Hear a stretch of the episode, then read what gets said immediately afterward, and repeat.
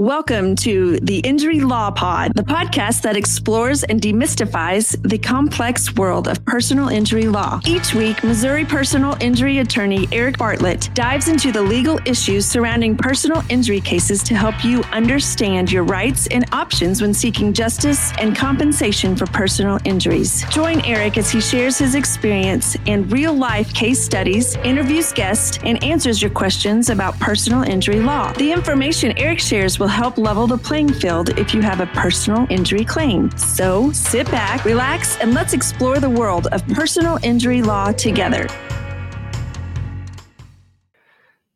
Hello, and welcome back to another episode of the Injury Law Pod. I am your host, Eric Bartlett, twenty-seven-year personal injury lawyer.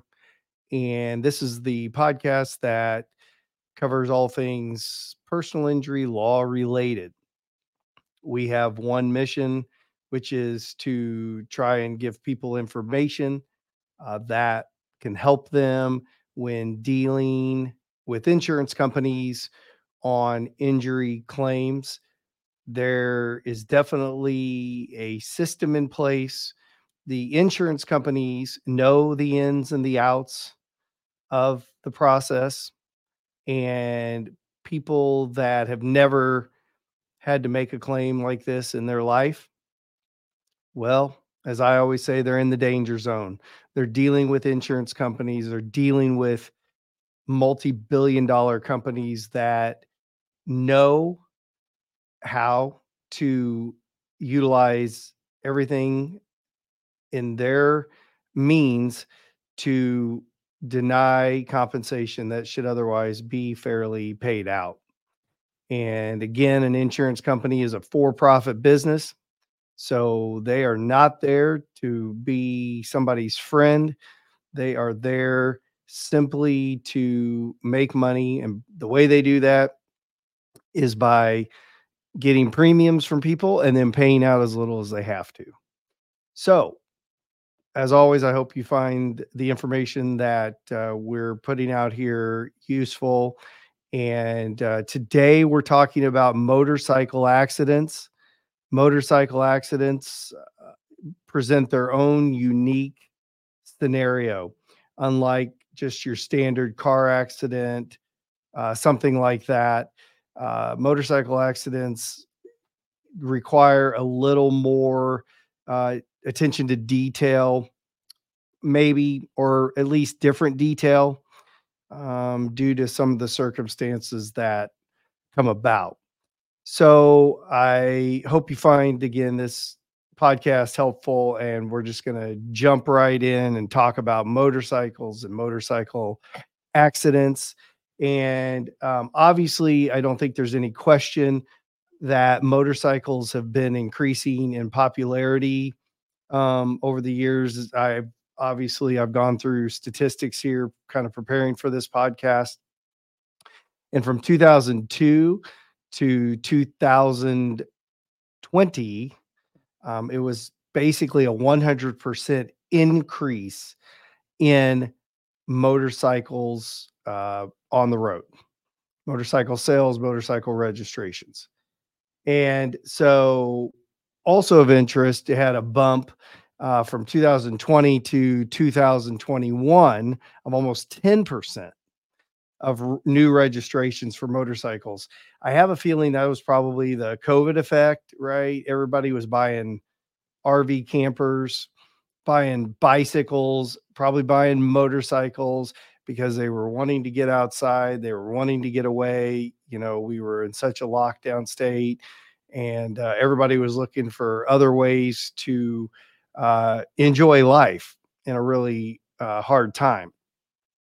So motorcycles have been increasing. And also of interest is uh, to some degree, I know here in Missouri, like we repealed the helmet law. Um, now there's only eighteen states that require motorcyclists to have helmets when they're riding. And so uh, I think helmet laws have uh, been trending backwards, um, certainly not forwards. So that's also of interest. And, you know, motorcycles, the popularity, again, obviously through the summer, interestingly enough, right? What's the most dangerous month for motorcyclists? August.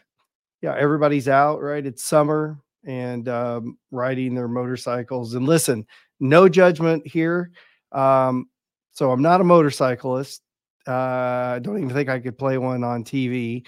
Um, I've been an avid bicyclist for uh, most of my life, especially my uh, starting in my late teens and then all the way till today. I have ridden a bike on the streets. I've ridden in various parts of the country.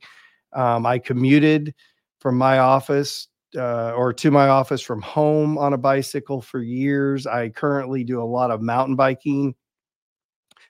I get it. I love, I don't think there's any better way to see the country, um, go on a trip, or just be out, right? When you're just, uh, there's nothing around you boxing you in, you're out there, you're feeling the elements. And, um, yeah, no, it's, I, I get it, but man, motorcycles are dangerous.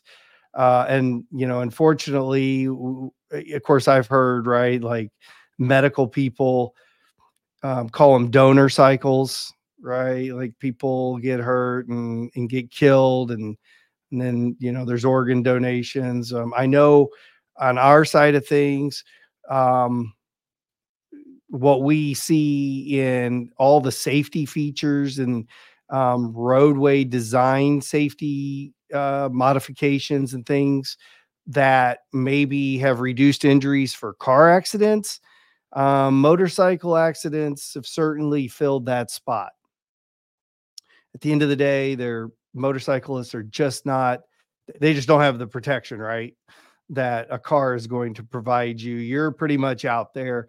Um, and especially if you're not wearing a helmet, I mean, your head is exposed. And if you're doing sixty miles per hour, sixty-five, seventy, obviously we've got speed limits of seventy miles per hour. And there's an accident, ooh, it can be catastrophic. And, and we certainly see it.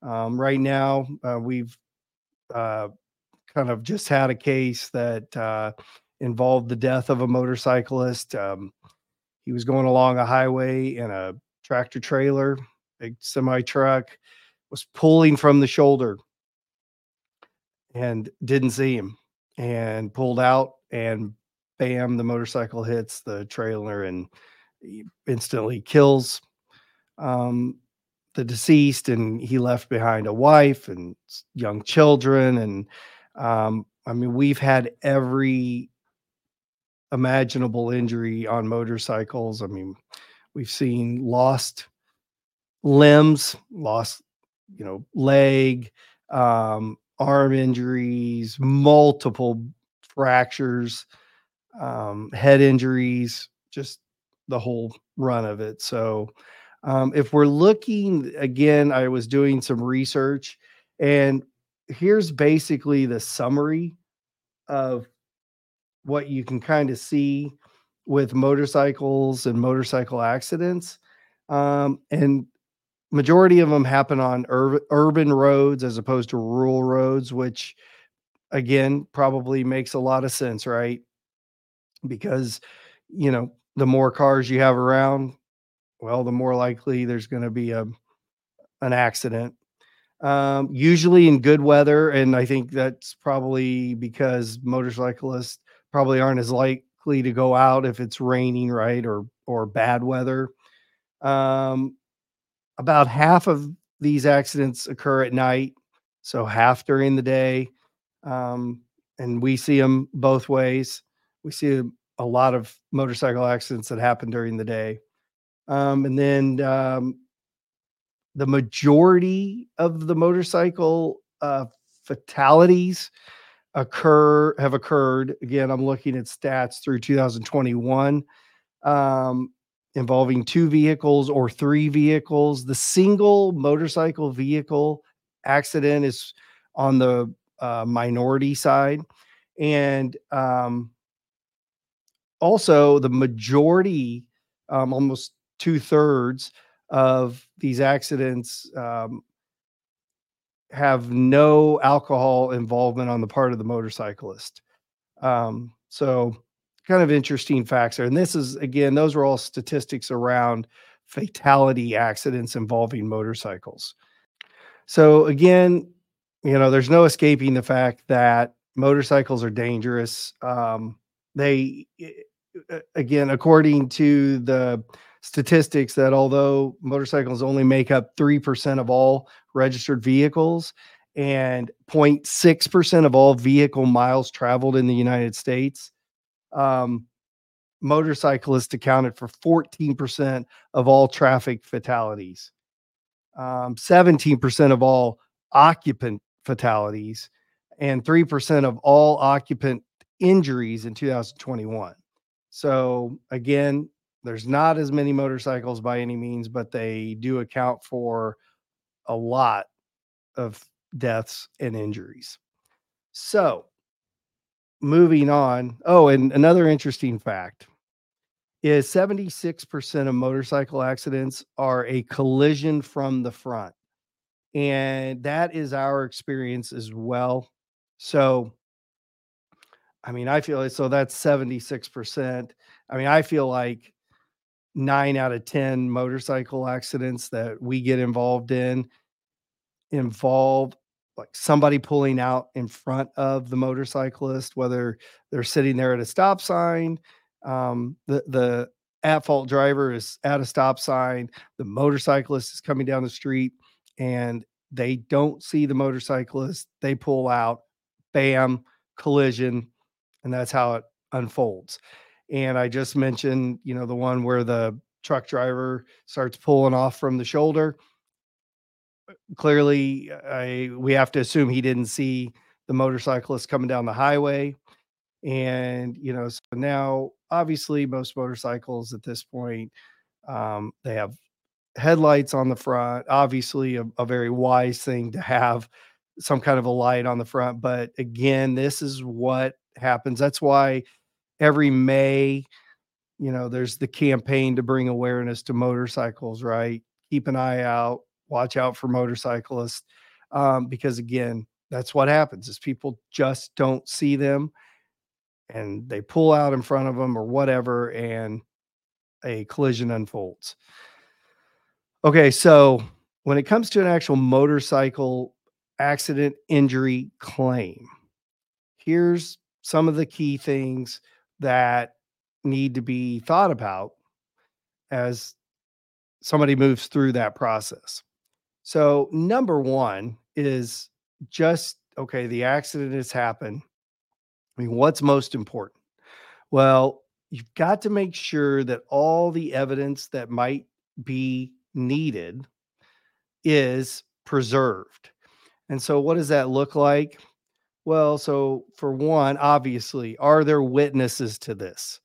And witnesses and or video, whether there's video footage from a store that's nearby, um, some other video footage, does the at-fault driver, did they have a dash cam? You know, now a lot of motorcyclists wear a helmet cam. Um, so they have the little camera up here and they have that on while they're riding. And I think that's super smart because why? Well, again, as opposed to a lot of car accidents, when there's a motorcycle accident, a lot of times the motorcyclist is incapacitated. So the accident happens, they're seriously hurt.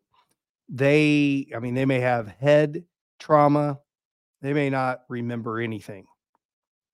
And so to put a claim together against the other driver, the evidence is going to have to be there to support that the other driver did something wrong. And, you know, for one, if the motorcyclist doesn't remember anything, can't tell anybody what happened. I mean, I've had people call me, loved ones calling for somebody that was hurt in a motorcycle accident. They've called while the person's still in the hospital and the person is completely incapacitated. Um, and they're reaching out. They're, they're trying to get help because they know this is a serious injury. They know this is a life-changing event. And so, you know, we go about the process of making sure we get on the evidence part of it to really lock down what happened and who all is at fault. And again, we want to know, I mean, were there witnesses? Are there people that we need to reach out to, find out what they saw? Is there going to be video from any source, uh, anything like that? It, we want to make sure there's video, there's photos of all the vehicles involved. We also want to go to the scene, and we want to make sure that if for any reason, let's say the at-fault driver says that their vision was obscured by something, we want to we want to see that. We want we want to go, and we want to be there in a car at that stop sign, looking the same direction that the at-fault driver should have been looking. And, you know, is there truly any ob- obstruction there? And if there is, what is it? And, you know, is somebody responsible for creating some obstruction to the view? Uh, these are all things, again, when you have a very catastrophically injured person, we've got to look everywhere because this is life-changing, and we want to make sure we're trying to get all the compensation by anyone who might be responsible. Um, and so those are, those are key points, uh, to, to what needs to happen at first. Also talked about this on previous episodes, uh, the electronic control module. We want to see that, you know, do we need to get that from the other at-fault driver's vehicle to find out, did they even stop before the collision? Because again, those electronic control modules, also commonly called the black box, that's going to record about five seconds before the collision. So when a collision happens, immediately the black box in our modern day cars records like the prior five seconds.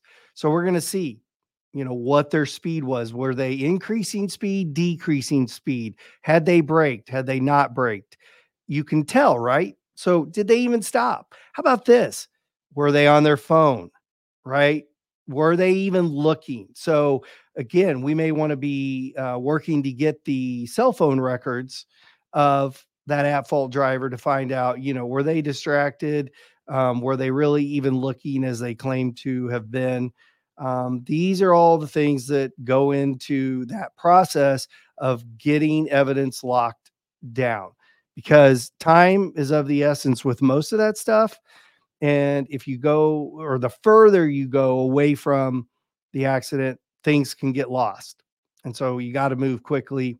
And, you know, this is hard too, because a lot of times, again, when something this catastrophic happens, obviously, like, a lot of people aren't thinking immediately like, oh, I want to go after this person, that person, whatever. I mean, they're sitting there in the hospital with their loved one, you know, on a breathing machine, whatever. They're just worried about whether or not that person is going to make it.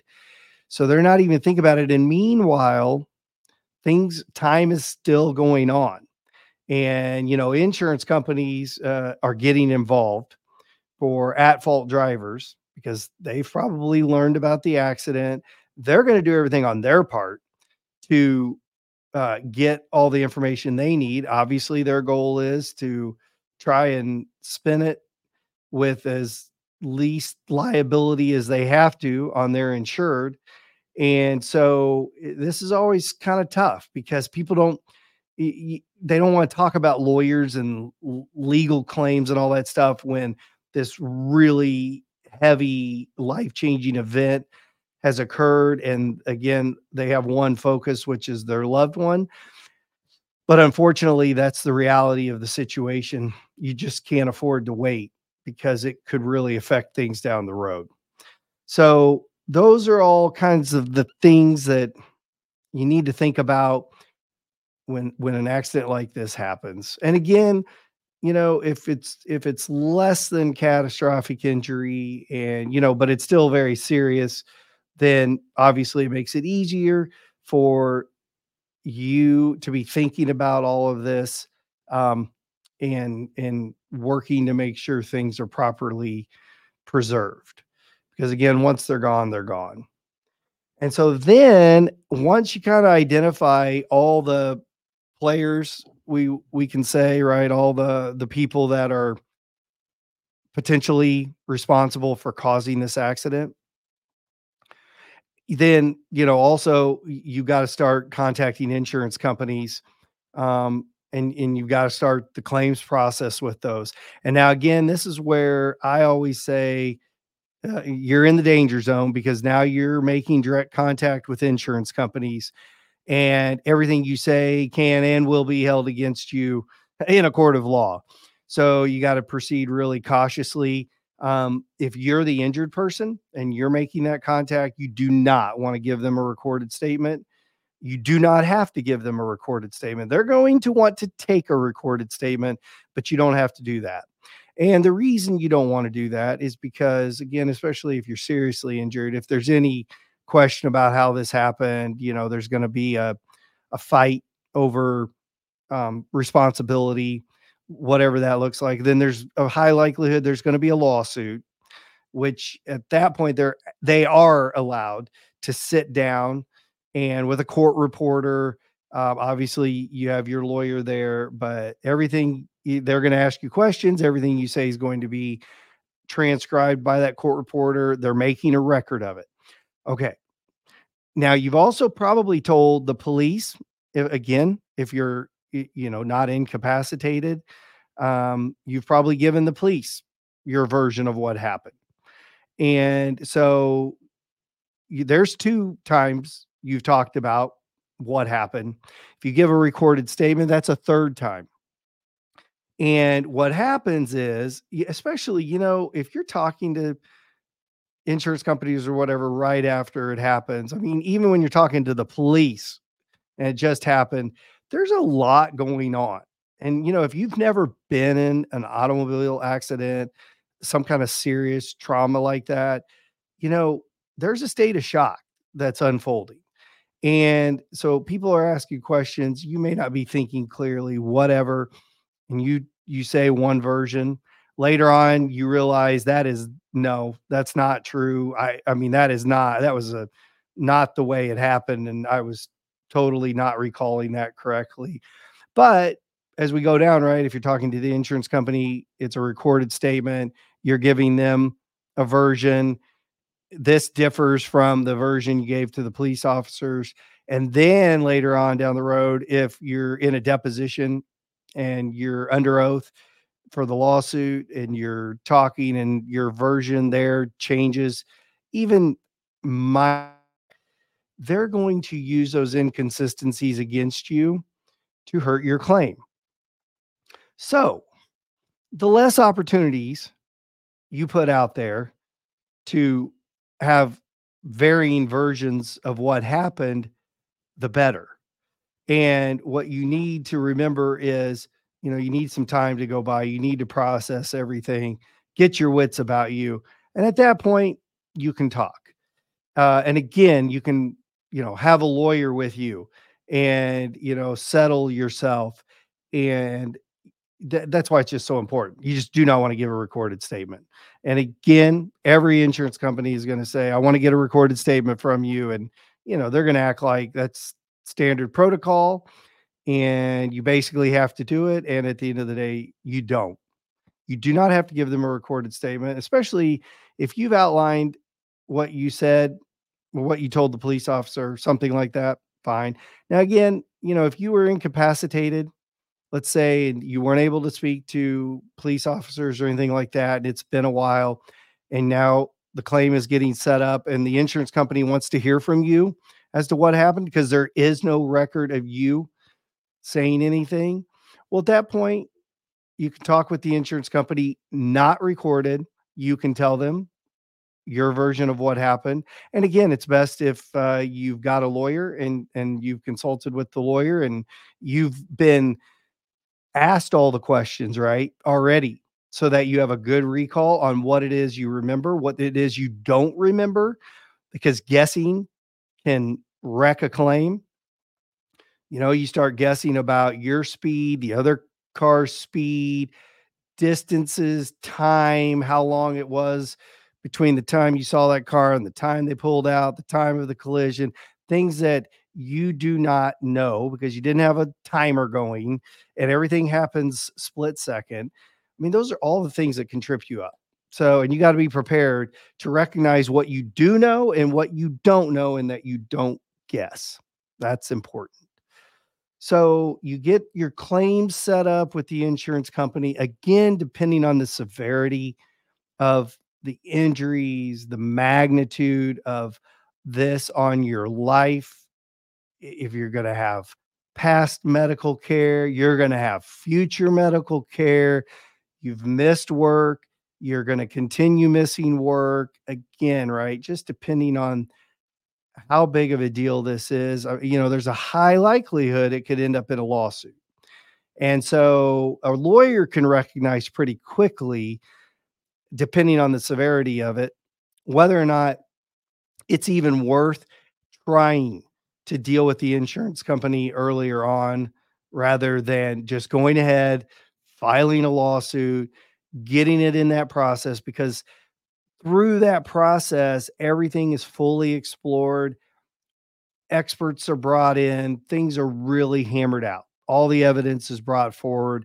And it's at that point that insurance companies can be in the best position to really take the claim serious because, you know, we're facing a jury trial if we don't get it resolved.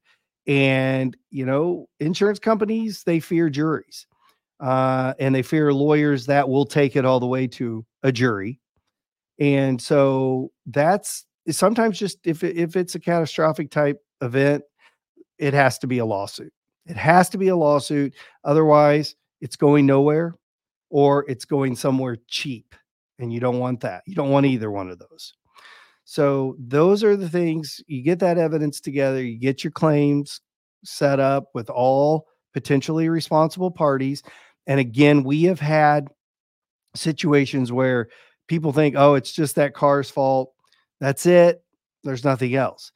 And then we, we get involved and we're like, well, hold on. They're saying that they had their vision obscured by the signs that were in this yard, this growth that had th- these bushes and things, right, that were overgrown. And it created a dangerous situation for people pulling up at the stop sign because they weren't able to see clearly when they made the decision to pull out. And, and they didn't have any other choice because you get to, like, you had to get so far out into the roadway that at that point it was go time, and it's been known to be a dangerous situation. And now all of a sudden there's potentially somebody else that's responsible. These are the types of things that an experienced accident lawyer just knows to look for, knows what's important. And so that kind of transitions me into, you know, w- why does somebody even consider getting a lawyer? I mean, I've already kind of indicated some of the important parts, right? There's a lot of potential to make mistakes all throughout this process. And again, I mean, as a personal injury lawyer, as a motorcycle accident injury lawyer, I mean, we do not like getting the call four months down the road, six months down the road. Somebody finally decides to call us and, you know, we start asking questions about, well, okay, so you're saying this is what happened, right? Are there witnesses? Well, not that I know of. Okay. Um, any video? Did you ever check to see, you know, did you have video? Did the other driver have a dash? No, I mean, I don't have any idea. Okay. Um, so you didn't search out for any witnesses. You don't think there's any video. Oh, the other driver saying that you were speeding. Okay. What about them? Did you ask for the black box data to see what their story is? Um, the black box data? They don't even know. Uh, you know, so it's important. It's important to be ahead of things. A lawyer, personal injury lawyer, knows what they're doing. They get on it. Um, and I always try to differentiate, right? If you call the family lawyer that you had for your divorce, or that traffic ticket or whatever, and you're like, hey, I was hurt, it was a motorcycle accident, and they're like, oh yeah, I'll sign you up, sure. And they sign you up, and then they kind of put your file over here because they're going to court on the traffic tickets or the divorces or whatever. And they're like, well, it'll all come together at some point when, you know, Susan's done treating, and I'll put it all together. I'll send it off to the insurance, and, you know, we'll get a settlement. And then meanwhile, six months, a year down the road, nothing was done on the front side that should have been done. So, man, you want to make sure you, you got somebody that knows motorcycle accidents, knows the intricacies of those. Um, again, could have, if, if it's an issue, could have the motorcycle inspected by a motorcycle expert, make sure everything was functioning on the motorcycle at the time. Um, there's just so many little components. And then you go into just the process of dealing with the insurance company. Personal injury lawyers, we know the insurance games. We know how they work. We know how they think. We know what motivates them. Um, so just having us involved, it, it, I, I don't know how else to say it, but it, it truly benefits somebody to maximize a claim. And, you know, I just, I know how we work, and I know how the majority of personal injury lawyers work. We work on when money hits the table, that's when we get paid, and we don't get paid until then. So we're working for free all throughout the process. And if for some reason it goes south and there's no money, you don't owe us anything. Now, what kind of cases do we get involved in? The ones that we know we're getting money, that we know it may take a fight. It may take a lot of resources, may take a lot of money on our part to put the claim together. There again, we pay for everything right up front. So if, if from the littlest thing, we need to buy the accident report for eleven bucks, to the biggest thing, we need to pay five thousand dollars to a, an accident reconstruction expert. Um, we need to pay five thousand dollars to a medical expert that's going to talk about the lifelong problems that Susan's going to have, right, coming out of this, whatever that is. We pay for all that stuff out of pocket as we go along, only reimburse it when a settlement happens. And if no settlement happens, nobody owes us a thing. So to me, it, it lies in the realm of no brainer. If you've got serious injuries, you got life-changing injuries, um, you get a lawyer, because they are going to maximize the claim. And not just any lawyer, a motorcycle injury lawyer. You want to make sure these lawyers that you're dealing with, they've handled motorcycle accidents. They understand the arguments that come from insurance companies when motorcycles are involved. The prejudices, right? A lot of people, they hear a motorcycle injury and they start immediately thinking about the guy that's doing wheelies down the highway. And they're like, those dumb butts, they're always doing stupid stuff. And guess what? Yep, got hurt. Well, here's what we know is not every motorcycle rider is doing stupid stuff. And many of the motorcyclists, they have bikes that wouldn't do stupid stuff, right? Nice sport touring bikes. And I mean, I had a jury one time, and, you know, I was sensing, right, that. And in picking the jury, I, I just asked, I said, hey, here's the deal. You know, my client over here, he rides his motorcycle to and from work and enjoys it sometimes on the weekends. And he's not hot rodding around. But let me ask you this. You know, how many of you sitting here are basically think if you're a motorcycle rider, you get what you deserve for being out there on a motorcycle? And I was able to weed out a lot of people um, that kind of had that built-in prejudice. And again, you got to know that. I mean, as a lawyer, you got to know what you're up against, because if you don't, if you're in a jury trial and you, you don't weed those folks out, well, you're really swimming upstream in trying to get this person compensated for something that wasn't their fault, just because people have an underlying prejudice. And at the end of the day, you want people on a jury that don't have any preformed opinions that could affect their judgment, right? The law requires people sitting on a jury, they only are going to base their verdict on the evidence in the case. And again, everybody's got opinions, and that's fine, but you can't have any opinions so strongly that are going to affect your judgment in that case. That's the key. So I hope you've enjoyed uh, and found informative this overview of motorcycle accident injuries. Um, again, they're kind of a special area of the personal injury world. Uh, they do involve certain things that car, just your standard car accident doesn't. And so it's really important if you're seriously hurt, um, make sure, you know, uh, again, self-serving statement, but I just can't say it enough. Get in contact with a lawyer. It's a huge mistake not to. And I hope, again, you found this useful. If you did, I always ask, please leave a five-star review wherever you're listening. Share this podcast with others that you may know that could use it. And until next time, I am Eric Bartlett. Stay well, stay safe.